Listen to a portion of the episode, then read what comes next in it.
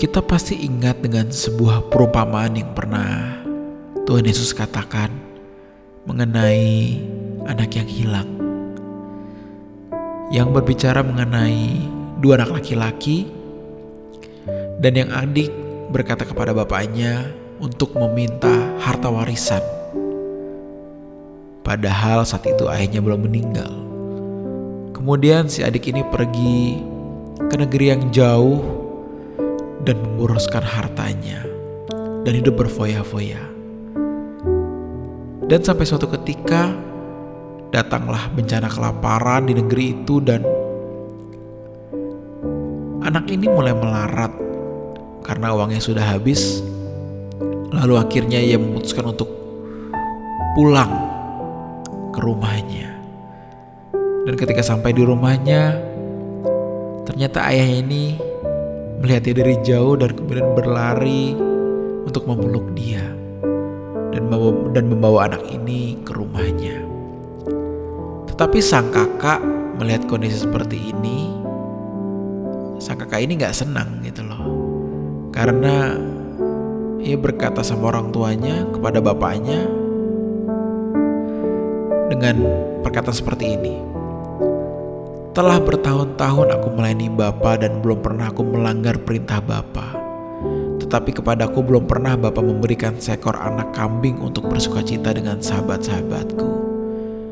Tetapi baru saja datang anak Bapa yang telah memboroskan harta kekayaan Bapa bersama-sama dengan pelacur-pelacur. Maka Bapa menyembelih anak lembu tambun itu untuk dia. Nah, sebenarnya perumpamaan ini dapat kalian temukan di Lukas 15 ayat yang ke-11 sampai 32 mengenai perumpamaan tentang anak yang hilang. Nah, sebenarnya teman-teman semua kisah ini mungkin dapat menjadi cerminan bagi hidup kita hari ini. Mungkin kita bisa menjadi anak yang meminta harta warisan dan kita pergi foya-foya tetapi kita juga mungkin bisa menjadi kakaknya yang tetap berada di rumah bersama orang tuanya. Kalau adiknya ini keluar dan ketika datang bencana, datang masalah, dia tahu dia harus balik ke rumah bapaknya. Itu itu tentang adiknya. Tapi tentang kakaknya ini malah di rumah bersama dengan bapaknya tetapi tidak memiliki pemikiran yang sama dengan bapaknya. Ia ditunjukkan dengan ketidakpuasannya ketika bapaknya justru merayakan pesta karena kepulangan adiknya. Nah, sebenarnya sebagai anak Tuhan, kemungkinan kita ada di salah satu posisi ini. Entah kita yang pergi meninggalkan Tuhan karena kita sangat happy dengan dunia, dan saya setuju dunia itu memang indah dengan gadgetnya, dengan segala barang bermerek, dengan segala pergaulannya. Dunia itu indah, guys. Tetapi masalahnya jangan sampai kita lupa pulang. Di dalam kisah ini, untung anak ini kembali pulang. Tetapi jangan sampai di kisah hidup kita, ternyata kita nggak pulang.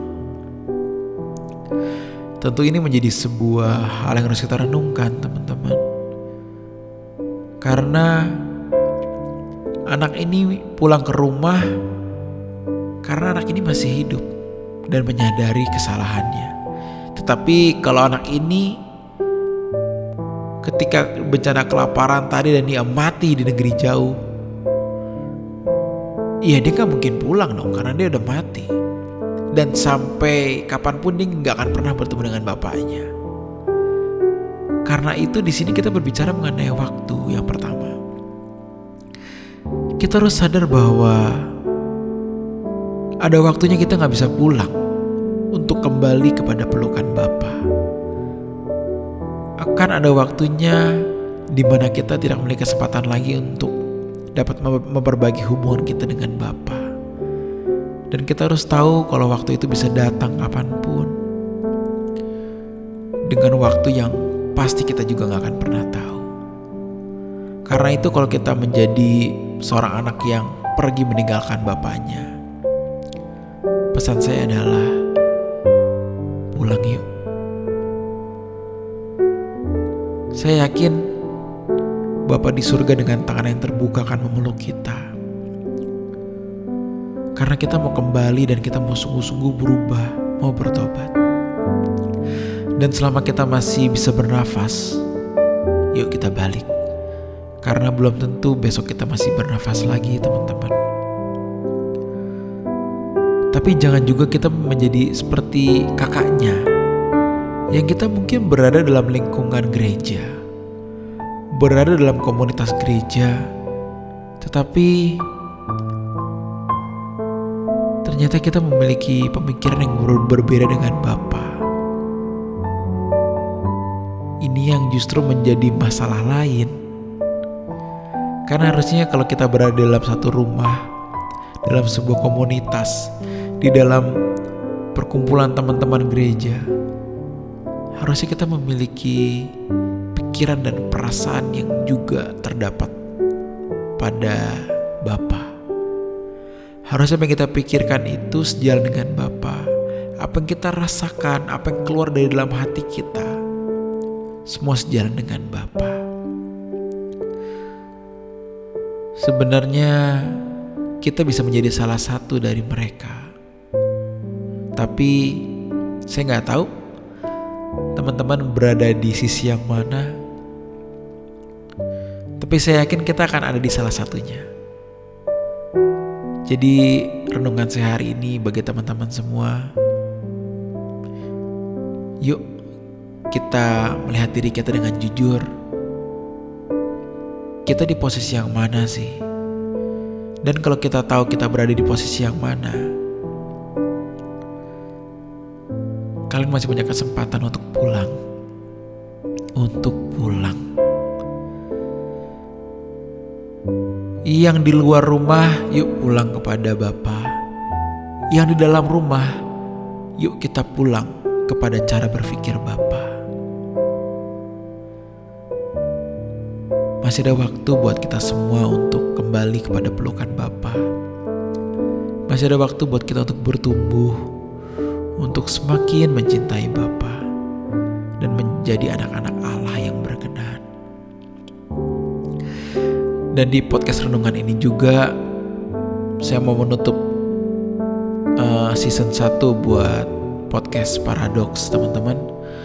Thank you untuk kebersamaan bersama teman-teman semua selama 15 episode ini.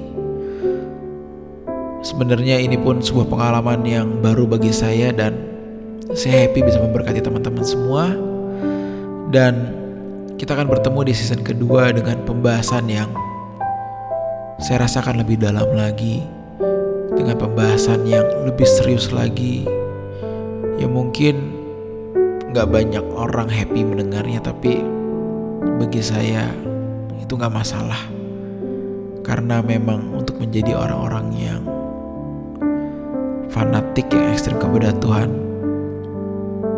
memang gak semua orang yang mau. Karena Alkitab juga berkata banyak yang dipanggil dan sedikit yang dipilih dan tujuan saya adalah untuk mengajak semua orang yang mendengarkan podcast Paradoks ini untuk pulang yuk dan ketika kalian mengambil langkah untuk berani pulang. Kalian pasti menjadi paradoks terhadap dunia. Dan kalian akan menjadi orang yang layak disebut paradokers-paradokers. Dan kita akan menjadi keluarga paradoks di sini dan kita bersama-sama akan pulang bersama-sama di kekekalan. So, sekali lagi thank you buat kebersamaan bersama teman-teman semua. Kita ketemu di season 2 dan mari terus bertumbuh ya. Semakin mengasihi Tuhan. Dan akhir kata, salam paradoks.